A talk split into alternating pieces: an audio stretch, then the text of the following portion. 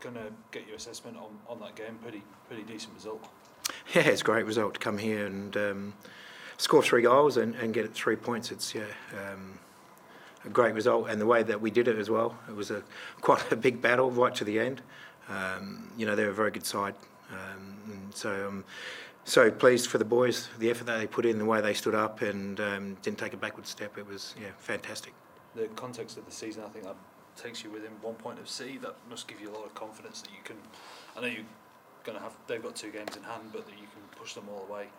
Yeah, look, yeah, it's important that we, you know, as I said tonight before the game as well, let's not um, buy into, you know, what Wanderers are going to do today. Well, let's just concentrate on what we do.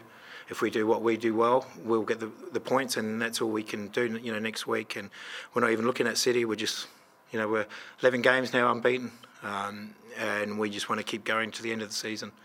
You mentioned the style you scored the goals up. I think all three were set, set pieces. pieces yeah. Did you know that they were so vulnerable at set pieces? Or? Uh, no, well, Wanderers have the best record, defensive record for set pieces.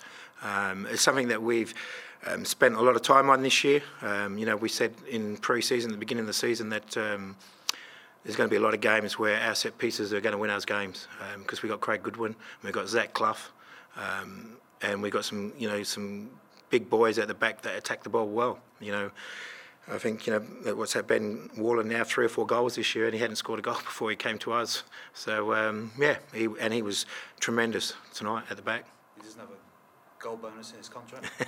no, but I think he might be want to put one in now that. Um, you, know, because he's such a threat now for us on set pieces. And I said, when you've got Goody and, and Zach Clough, they can put the ball, you know, nine times out of ten almost in the spot that we want to hit. So, um, and that showed tonight. Can you talk us through? You were, you got front row seat to what happened at the end. What was what was your view of it? Yeah, look, it wasn't. Um, you know, Nesta needs to to learn to you know be a bit more um, cool-headed. He, he can't allow you know to get the way he did, and and then it just sort of got a little bit out of hand from there. And um, yeah, you know, once you start you know making contact with people in the head, then you you know I don't think the referee had any other option to, to send him off. when you're talking about Nesta there, you're talking about the fact he was getting, I think it was Nieuwenhof, wasn't it? Hmm. He, so your message to him in that situation is just. Yeah, look, he, he can't react like that.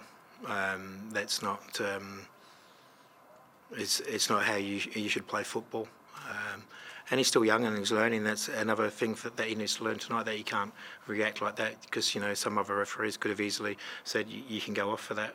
Um, so it's something that he needs to learn.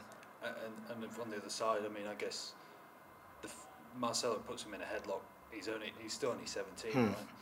But the I know you don't we don't want people running in, but to see them all yeah, yeah, they yeah, protect. You know, that's that's the our biggest asset in in this team is we are a, a solid team and we all back each other up. And you know, when someone you know needs help, you know, our teammates will step up for them.